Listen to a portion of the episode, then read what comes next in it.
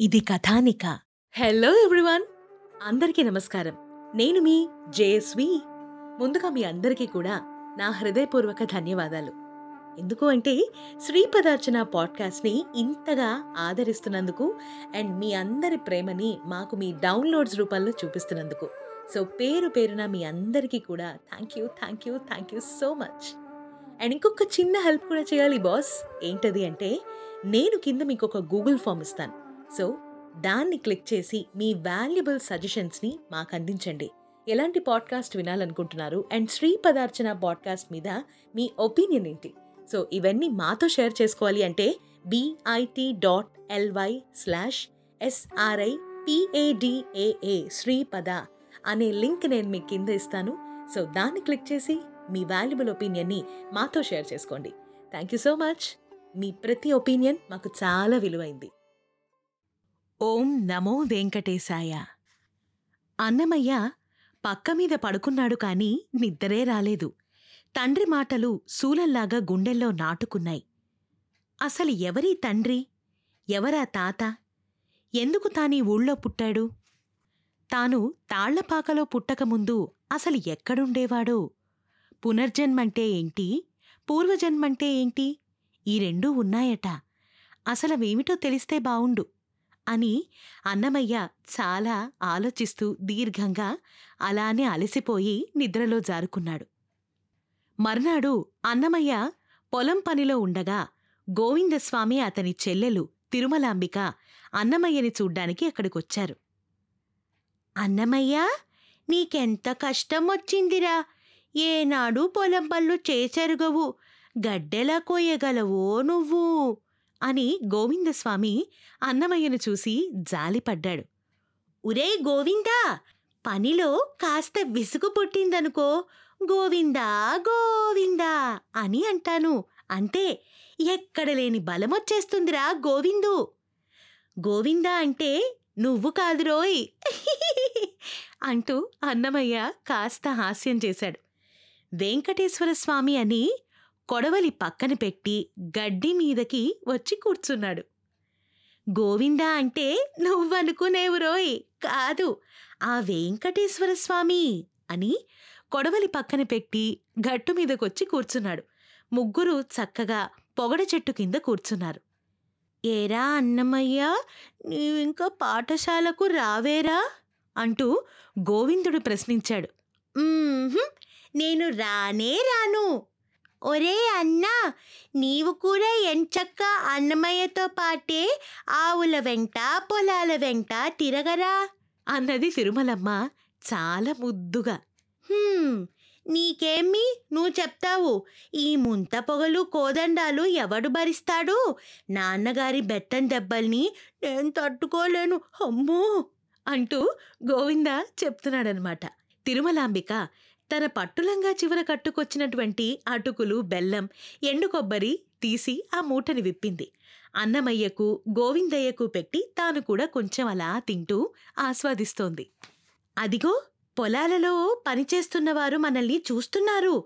అన్నమయ్య గడ్డి కోయకుండా చెట్టు కింద కూర్చుని ఆటలాడుకుంటున్నారని వీళ్ళు కొండెములు చెప్పవచ్చును అని గోవింద చాలా కంగారుగా అన్నమయ్యతో అన్నాడు. ఉరేయ్ గోవిందు ఈ భూమి మీద మనం భయపడాల్సింది ఎవరికో తెలుసారా నీకు? ఒక్క వెంకటేశ్వరునికి మాత్రమే. కూర్చోండి. కథలు చెప్పుకుందాం. అంటూ అన్నమయ్య అన్నాడు. అనగా అనగా పూర్వం ఆకాశరాజని ఒక రాజుండేవాడు. అన్నమయ్య తాను లక్కమాంబ వల్ల విన్న పద్మావతి పరిణయ కథను గోవిందుకు తిరుమలమ్మకు చెప్పాడు. వారా కథ విని ఎంతగానో ఆనందించారు.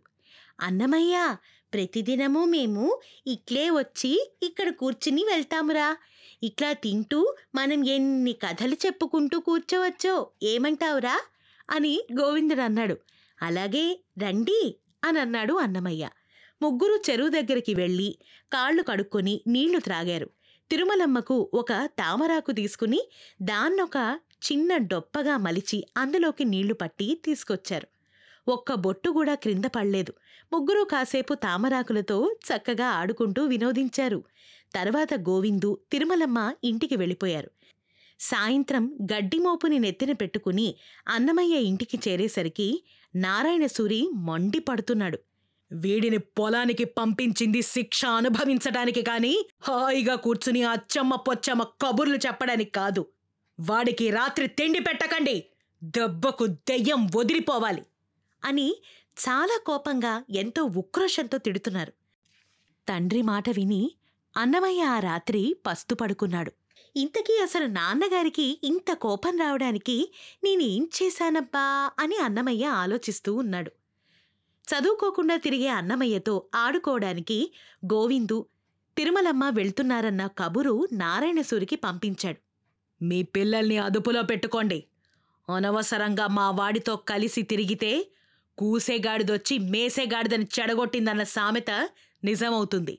ఈ సమాచారం అందగానే శేషాచార్లు తన పిల్లల గురించి చాలా జాగ్రత్త పడ్డాడు.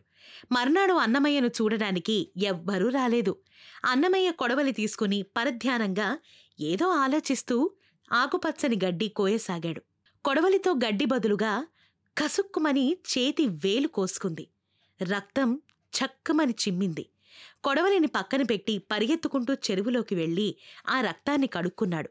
చెరువులోని తెల్ల కలువలు రక్తస్పర్శతో అరుణకమలముల వలె మారిపోయాయి.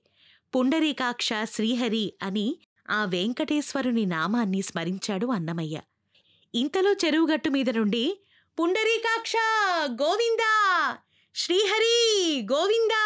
అనేటువంటి నినాదాలు నామాలు వినిపిస్తున్నాయి. అన్నమయ్య అటు చూశాడు. ఒక భక్త బృందం తిరుమలకు తాళ్ళపాక మీదుగా సాగిపోతోంది.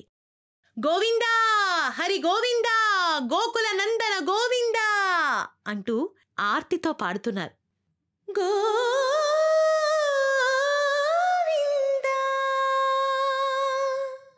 గోవిందా! హరి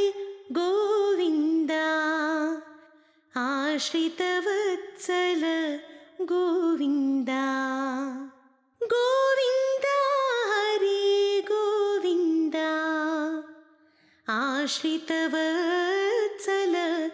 గోవింద గోవిందా శ్రీ గోవిందా. జయ గోవిందా. అంటూ భక్తజనం చక్కగా బృందగానం చేస్తూ అటువైపుగా సాగిపోతూ ఉన్నారు. అన్నమయ్య చేతిలోని కొడవలిని పొలంలోనే దూరంగా విసిరేశాడు. భజన బృందం వెంట పడ్డాడు. వారితో పాటు సంకీర్తనలు చేస్తూ అలా సాగిపోయాడు. తాళ్ళపాక దాటి రాజంపేట చేరేసరికి భక్త బృందం తమ వెంట వస్తున్నటువంటి ఆ బాలుణ్ణి గమనించారు. బాబూ నీవెవరివి? ఇలా ఎక్కడికొస్తున్నావు? అని వారు ప్రశ్నించారు. నేనెవరో నాకే తెలీదు. మీకెలా చెప్పగలను? మీ అమ్మ మీ నాన్న ఎవరు బాబూ? అని అడిగారు భక్త బృందం. మా తల్లి పేరు పద్మావతి మా తండ్రి పేరు వెంకటేశ్వరుడు. మీరు నా తండ్రిని చూడటం కోసం తిరుమలకు వెళ్తున్నారని తెలిసి మీతో బాటే బయలుదేరాను అని అన్నమయ్య చాలా గొప్పగా చెప్పాడు. ఓహో ఇతనెవరో ఒక బాలభక్తుని వలె ఉన్నాడే. రానాయనా మాతోరా ఆ స్వామివారిని చూపిస్తాము అని ఒక సాధువు అన్నమయ్య చేతికి ఒక చిన్న తంబూరానిచ్చాడు. మరొక భక్తుడు తన జేబులో నుంచి చిరుగజ్జలు తీసి అన్నమయ్య కాళ్ళకు కట్టాడు. గజ్జలు గల్లు గల్లు మంటుండగా బాలకృష్ణుని వలె అన్నమయ్య వారి వెంట సంకీర్తన చేస్తూ ముందుకి సాగాడు. అలా వెళ్తూ వెళ్తూ మర్నాటికి అలిపిరి చేరుకున్నారు. అక్కడ నుండే భక్త బృందం విడిపోయింది. గ్రామదేవతను దర్శించి కొందరేమో ఒక పూటకు కొండ క్రిందనే అలా ఆగి విశ్రాంతి తీసుకున్నారు. మరికొందరు వెనువెంటనే ఆ గుట్టని ఎక్కటం మొదలుపెట్టారు. తంబూరా గజ్జెలు తిరిగి ఆ సాధువులు తీసుకుని వెళ్ళిపోయారు. కేవలం కట్టుబట్టలతో కాళ్ళకు చెప్పులు వీటితో మాత్రమే అన్నమయ్య అలిపిరి వద్ద అలాగే మిగిలిపోయాడు. తల పైకెత్తి చూశాడు. ఆ తర్వాత ఆ తర్వాత ఏం జరిగిందో విందాం తెలుసుకుందాం. అంతవరకు వింటూ ఆనందిస్తూ ఆస్వాదిస్తూ ఉండండి. Sri Padarchana. Only on Kathanika media with me JSV.